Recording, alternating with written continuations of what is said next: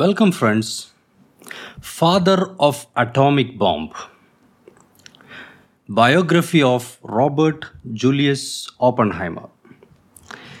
It's a biography created in 25 years by a research by two authors, and it is a culmination of triumph and tragedy of one of the greatest or one of the most notorious nuclear physicist or theoretical physicist of our century, Robert Julius Oppenheimer. Even the latest movie by Christopher Nolan, the Hollywood director, that is based inspiration from this book. This book is released in 2005 and that is based on that. So this book tells about Oppenheimer generally. We are not going to talk about the movie because I did not watch yet. I'm going to do that after this. But Oppenheimer, more than a scientist, he is a leader, he is a philosopher, he enjoys poetry and intellectual writings, he enjoys Hemingway, he even is too much fond of Bhagavad Gita when they have a Trinity Test, the first nuclear test happened. He told that, now I became the death, the destroyer of the worlds. So he copied from Bhagavad Gita and mentioned that. Bhagavad Gita is a Hindu scripture which is talking about a conversation between Lord Krishna and the Prince Arjuna. So the book will talk about that. The book name, as you know, it's American Prometheus. Prometheus is a Greek god who taken the fire from the gods and given to the mankind. So this is somehow a metaphor which talks about similar thing what Oppenheimer has done for us. So I'll go in detail to the book. Before I start, I'll have to give you two topics mainly. First of all, the World War II, especially how it is been fought. What are the teams involved on it? Keep this in mind because this will be required. That is been fought between two powers, Axis powers and Allied powers. Axis powers are Germany, Italy and Japan. And the other side is United States for sure, later side. And then Britain. Then we have Russia, mainly Britain, Russia, France, China and United States, like five countries. Out of that, France and China was not that much involved. So that's how it's all started. We'll go in detail on the particular situation, but keep this in mind when you are going through the section of the book. It's a very big book, actually 800 page. We're trying to summarize it in as short as possible. Second point I have to tell is that this book is not going to make any judgment on a personality of Robert J. Oppenheimer. We can tell he is a destroyer of the world. He made this curse. Same time, we can tell he fought for the country. He do his duty. So we have no attempt to make anybody glorious or vainglorious or notorious in any way. So let's get started. So the book has 40 plus chapters. So we are not going into chapter by chapter this time like we usually do. Instead, I'll go through quickly about childhood and other parts as well.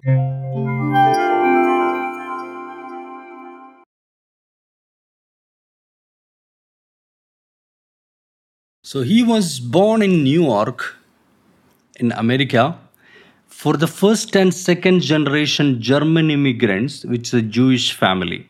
So he was born in an affluent family. There are a lot of things talking about there. We'll go straight to his college days. He studied in Harvard, which was something like an intellectual bazaar for him. He met a lot of people, including his god, Niels Bohr. So there he was trying to understand one of the speciality I understand from Oppenheimer is that he is having an interest on wide array of topics, but he is not in depth of anything. There is an interesting book called Range by Mark Epstein, talk about similar thing, how the non-specialists win on this world like that. So similar to that, Oppenheimer, he was trying to look at multiple topics, then he ended up on chemistry and then he studied BA chemistry. But at the end, he told that, okay, I am interested in the physics inside the chemistry. So he just wanted to go major into physics further. So after Harvard, which was something like an intellectual exposure to him, he go to UK to the Cavendish Laboratory. He got a reference from his professor. Actually, the reference was to Rutherford, the famous scientist who have the atomic model and all. But unfortunately, Rutherford rejected his reference or rejected taking him to the team. But luckily, he referred to J.J. Thomson, another scientist. So he worked there. He was studying actually, I cannot tell work there. He studied there for almost a year. After that, he was somehow having an internal intellectual conflict or depression or whatever it is. He was not able to cope up with that scenario because somehow when we are in our mindset is not aligned with something, we will have a stress and strain happening. Similar to things was there. So he left there and he went to Germany in Göttingen. There he was having a growth happening there. That was somehow that 20th century, the industrialization of steam engine and other words. Afterwards, a new era of science was evolving. Even 1905, Albert Einstein was having a special theory of relativity and all. Later on, they come to a problem of ultraviolet catastrophe. I'm not going detail there, but quantum mechanics somehow started in that period. And Germany, especially in Göttingen, he has going to see a lot of people because most of the people who contributed to quantum mechanics was from Germany. Max Planck, Albert Einstein, a lot of people there, Heisenberg. So that time, even Albert Einstein, they call him, he was somehow an initially supporter for that. Later on, he told that he was opponent to that. They used to call that because he's old. That's why it is quantum mechanics was somehow an young man's science. Most of the people was in 20 and 25 that time. So that period, Oppenheimer published almost a dozen of papers, including, so don't consider Oppenheimer as an administrator. I think most of, so I'm trying to put that point into perspective. He's a theoretical physicist or a scientist. He published on a theory of electron and protons where he tried to mention that using Paul Dirac equation, he mentioned that there is a possibility of antimatter, anti-electron, which is a positron. Even Paul Dirac did not expect that much a complication of his own theory, and he opposed it, but Niels Bohr told it's not possible. But later on, after 2 years, another scientist come up with a theory and he proved that, the possibility of a positron. So that way, that was somehow an intellectual thriving. So he mentioned there, even he used to mention, as I previously mentioned, Niels Bohr as a god and Albert Einstein as a cuckoo, like that. He used to mention that even they have spent later years in Princeton and all. He told Albert Einstein is somehow a landmark, not a beacon. He was somehow followed the traditions of all those classical mechanics and he culminated there. So that how he was not able to get out of that. That was the thing. So that's something about a childhood of Oppenheimer. So he went back in 1929. He went back from Germany to United States again. He joined in University of California, Berkeley. And he was studying there. So that period, somehow his interest began to change. Because somehow that culminated to Great Depression as well. So Great Depression was somehow having an influence. You see most people having jobless and they don't have a work and such things happening that time. So that gave him some exposure to communism, Soviet communism and all. He has a lot of friends, including his later wife is a communist follower. Chevalier, there is a Chevalier affair and all, which later come across as a problem. I'll give you a quick summary what it is. Chevalier affair is when he was going to join the atomic bomb project, a day before they became a party, and Chevalier, his friend, was telling that he find a way to transfer the atomic bomb information to Soviets. Somehow that was haunting him in the later period, Oppenheimer especially.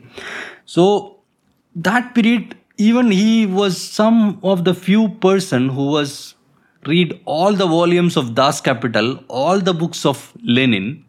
So he was somehow intellectually following that. But he was not that much active into communism. But most of the people tried to put him under that point. Later, in 1939, Soviet signed a non-aggression pact with Germany. But following that, Germany invaded Poland and World War II started. Further to it, Russia also invaded Poland. Then further, Pearl Harbor was attacked by Japan Navy forces and US joined the World War II. That's how US joining the World War. But the point is that Oppenheimer was there in Berkeley that time. He was part of Crompton and famous scientists of Crompton who have Crompton effect and all. So he tried to tell about the particle nature of the electromagnetic radiation. That was his contribution. So he was heading there, and Oppenheimer was in charge of the radiation laboratory and all. So that was a period when US is joining and Oppenheimer is there in US, and Oppenheimer is somehow coming from Germany, one of the specialists in quantum mechanics or quantum physics. So the turning point in most of the people's life, especially for Oppenheimer, was happening when one of his colleagues in radiation laboratory in Berkeley, he was in a barber shop, strange actually, he was hearing a wire news telling that a scientist, Otto Hahn, and another scientist in Germany, they invented the radiation or fission. They are able to split a uranium nucleus into two by neutron bombardment. So immediately after that, he ran from that was the story. He ran from the barber shop. He go and tell Oppenheimer and his colleague, they have done this. And Oppenheimer immediately tell it is impossible. He tried to make calculation to prove that. But Alvarez, the person who was hear this news, what he tried to create that setup in the laboratory, in Berkeley, radiation laboratory, and he proved himself. So immediately when Alvarez shows that in 15 minutes, Oppenheimer told that, okay, if we can split like this, if we multiply that more, we can create a bomb. So somehow immediately that intuition comes to his mind. That how somehow was starting there. So American, as we mentioned, so we have this fission happening, radiation laboratory. At the same time, Leo Szilard is also a scientist, Hungarian, German, American physicist, I would tell. He was having contribution in fission chain reactions and all. He was worried that Germans are going to make an atomic bomb. So he go and meet that time the scientific celebrity Albert Einstein. And he told Einstein, could you please write a letter to Franklin D. Roosevelt, the President of the United States? And Einstein agreed with taking a lot of signatures from others and all. So somehow you see this man, Leo Szilard, he was involving in the beginning and end of, in the initial part and the later of this atomic bomb project. Somehow he's telling to stop it. But he is a trigger for all of this. Like usually they used to tell that when we have an anti-war protest, that is somehow promoting that war energy. If you're telling no, if I want more, like Harvard and even Mother Teresa was against the anti-war protest and all. So that's was similarly what's happening. So Albert Einstein was not completely or directly involved on any of the atom bomb project, but he was the person who was having the trigger and he was later initiation of the same. So Alvarez was, so immediately after receiving the letter from Einstein, Franklin D. Roosevelt introduced the Uranium Committee. That was very initial stage. But when they attacked Pearl Harbor, they went into war. That process somehow expedited or accelerated, I would tell. Later, UK or Britain, who is already involved heavily on the World War, they have a proposition called Tubular Project, which is something like a super bomb. similar to atomic bomb project. So they are telling, okay, this is possible, uranium is possible. So they were trying to contribute to the American project as well. Even Niels Bohr was a consultant that time there.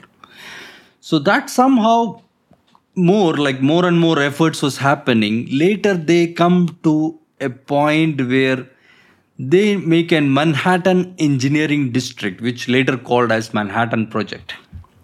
So a construction, I'm not sure call engineer, a construction officer or a person in charge for Pentagon construction, Leslie Groves, he was promoted as a brigadier and he was given in charge for Manhattan Project.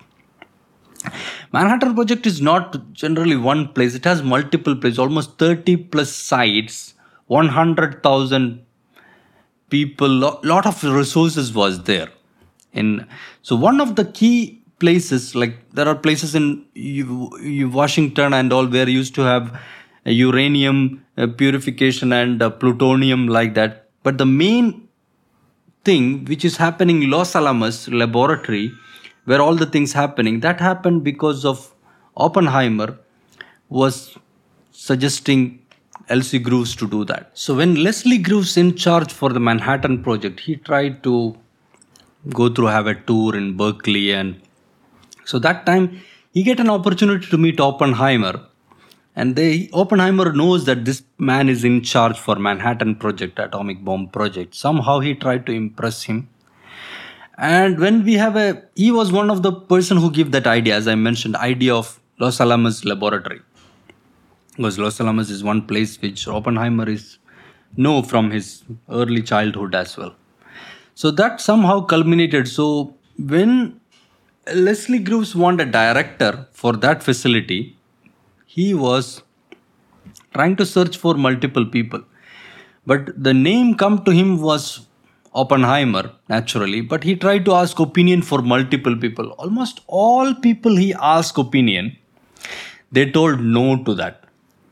But later on, in own conviction, Leslie Groves put him as a director. Even he was not getting security clearance and all, because as I mentioned, he was having a communist affiliation, which was somehow blocking him to do that. So that was all happening that time. But they started in Los Alamos. It's somehow like a desert between the mountain, one place. That's how it is. But they spent a huge money for this particular place. So that time, they were trying to have multiple options to do. They were initially thinking, okay, we'll make it like a gun-type bomb, gun-type explosion. So it will trigger and like that. That was one idea. But that can be only done using uranium. Then another proposal was to use plutonium, but the point is that you cannot use it as a gun type thing. It will explode. So they have to, like an implosive design, something like this, implosive type design like that. Gun type design is something similar to this one. So that's how it is. So, but they have other concerns as well. That particular time, there was multiple ideas happening. Even there was a super bomb project by Edward Teller telling that we can make a hydrogen bomb. Hydrogen bomb somehow work in nuclear fusion. But to fusion to happen, we have to have a high temperature state, which can be only achieved using fission. So plasma state and also somehow Oppenheimer was against the Teller proposal, telling that let us do this first, then we'll think about that. Then another concern happening was that whether we make this atomic bomb, whether that will get fired to the atmosphere, so that atmosphere have a huge quantity of nitrogen, will it? So such concerns happened. Later they calculated and they tell no. So a lot of that ideas, it was somehow like lot of scientists, Fermi, Oppenheimer, Richard Feynman, lot of these people was all there in one place. So more than it's a military site for sure. Los Alamos was a military Manhattan project, but even Leslie Groves was not having a control on this. More than a military site, it is something like a scientific research resort or something like that. They call it like that, a resort.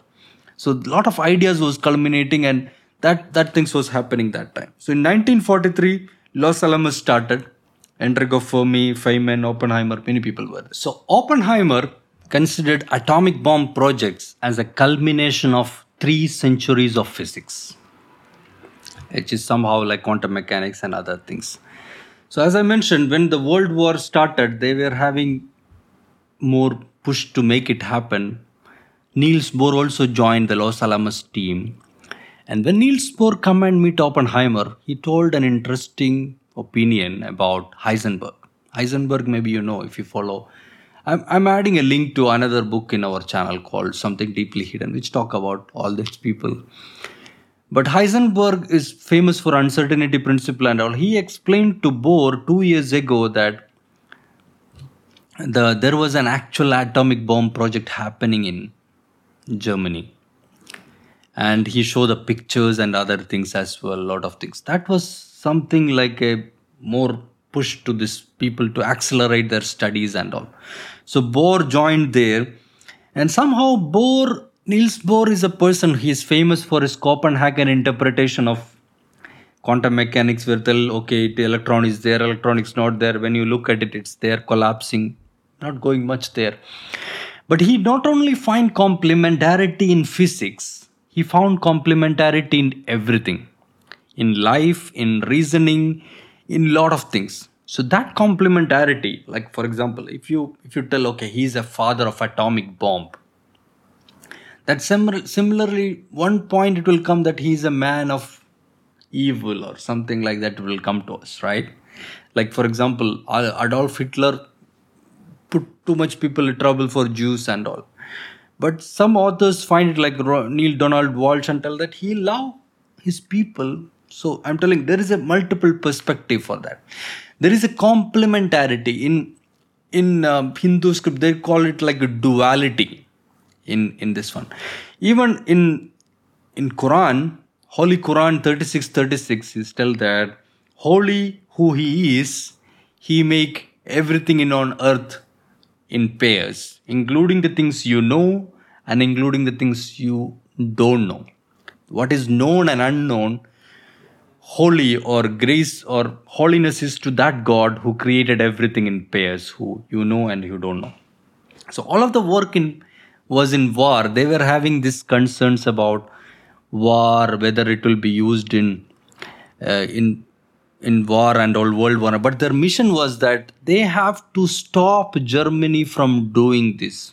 So they have to make it before Germany. This was something like a reason. Like that was somehow, I think, when Oppenheimer was having that influence in Gita, which is telling the same, it is a war between two families where Lord Krishna, the god or avatar of Lord Vishnu, he is trying to just give an opinion or just motivate him to tell that, this is right. You are doing it for you, a better reason like that. That's somehow that influence of that. So as I mentioned, that we have two designs available at Los Alamos for the atomic bomb. First one is gun type design,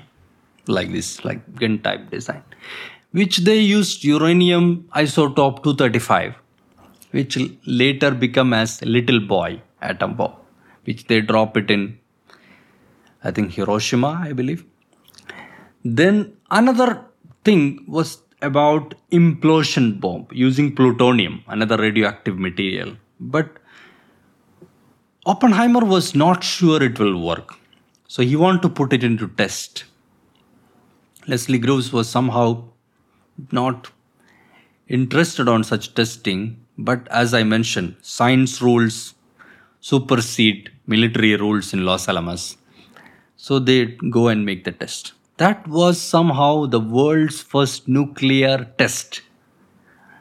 They call the place called Trinity, which having multiple reasons. There is some version telling that Oppenheimer put it because he was reading Donny's holy sonnet, and in other places they're telling he's because again go to that Hindu scripture version of three gods where Vishnu, Shiva and Brahma have three gods. Based on that, he come across that version. Multiple versions are there.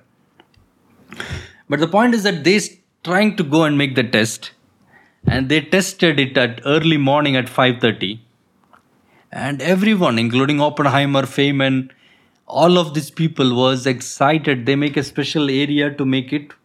I'll add the pictures and all.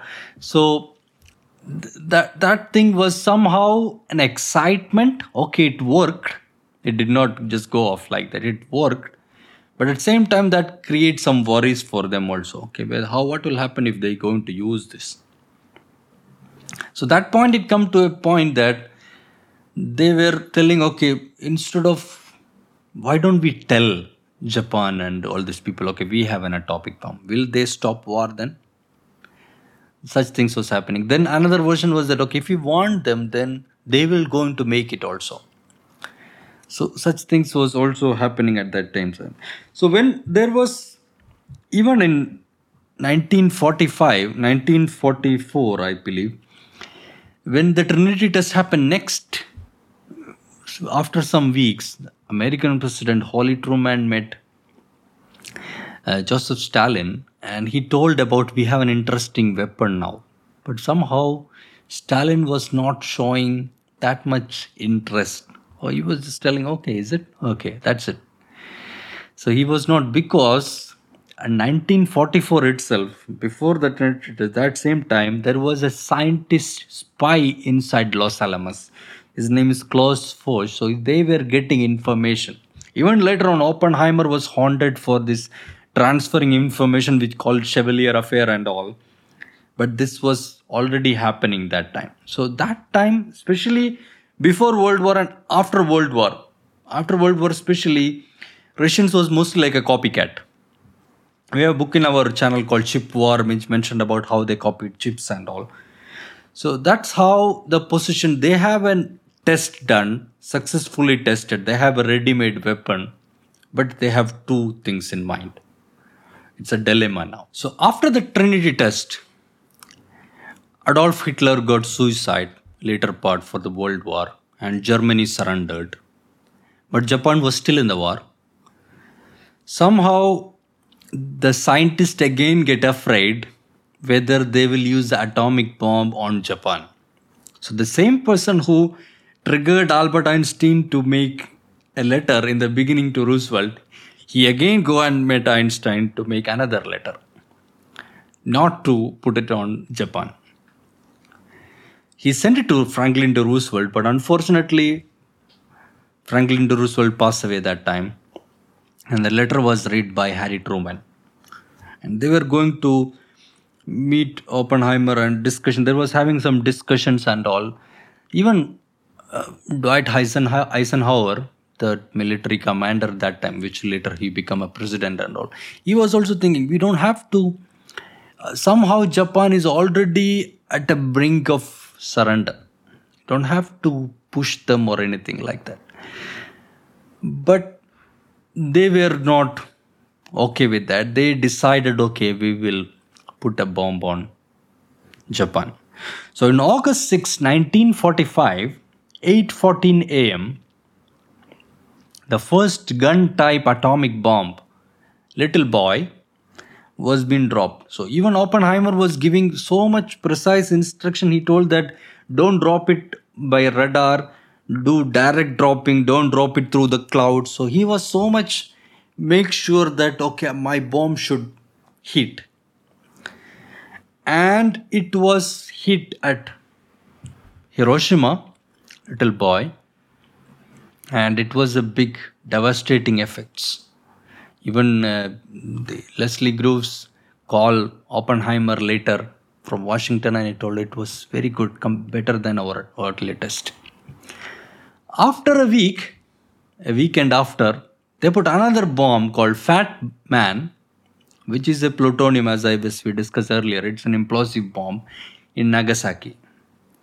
And Japan surrendered unconditionally, and the war ended. So yes, atomic bomb killed all these people, but somehow, directly or indirectly, that resulted in the ending of atomic. But there still can be a debate. Okay, Japan was already ready to surrender. Germany already surrendered. So Axis powers are not in place. So what was the point of this? But somehow that happened. It has to be happened, and it happened. So after the atomic bomb, Oppenheimer became a celebrity. He was even able to meet President Truman and all. And he was trying to negotiate with Truman, telling that, okay, it's an international problem, don't use it and all. They get a meeting with him. But that meeting was not at all good. Even Oppenheimer at some point, he was having that intellectual arrogance. He used to tell to Oppenheimer, President Truman, that I have blood in my hands. Because President Truman was telling that, okay, there is no chance that Soviet is going to make the bomb or anybody else.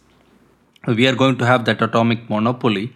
But some Oppenheimer is telling our atomic monopoly is something like ice melting under the sun. So he was not happy with it. But then that meeting somehow ended. But later, as we know, like later things happened and the Russians was having that Operation Joe. That somehow changed the opinion of Truman as well. But Eisenhower government hunted Oppenheimer during that period for this communist affiliations and all.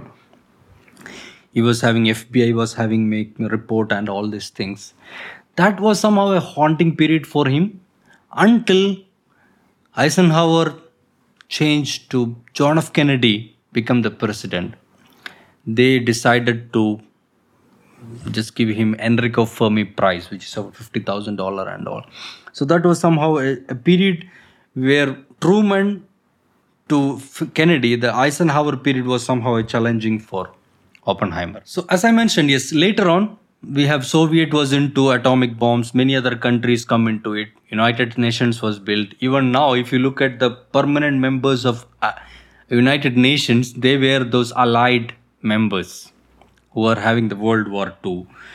So that somehow ended. He was having influence on policies. But later on, Oppenheimer resigned from the Los Alamos and he go and teaching the physics. He was having again working relation with Albert Einstein. That time they were having a lot of conversation. They have their own opinion, but they respect each other's and all.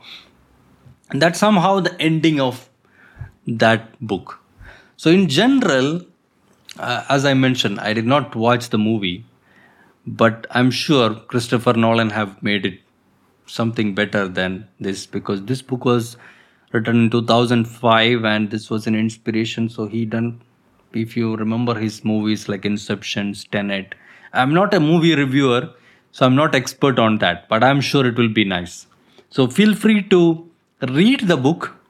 And after reading, if you have getting some new insight, put it into the comments. Also, if you get a chance to watch the movie and if you like to comment on it, please put the comment in the comment box also. Until we come across with the next book, thank you. Bye. Bye for now.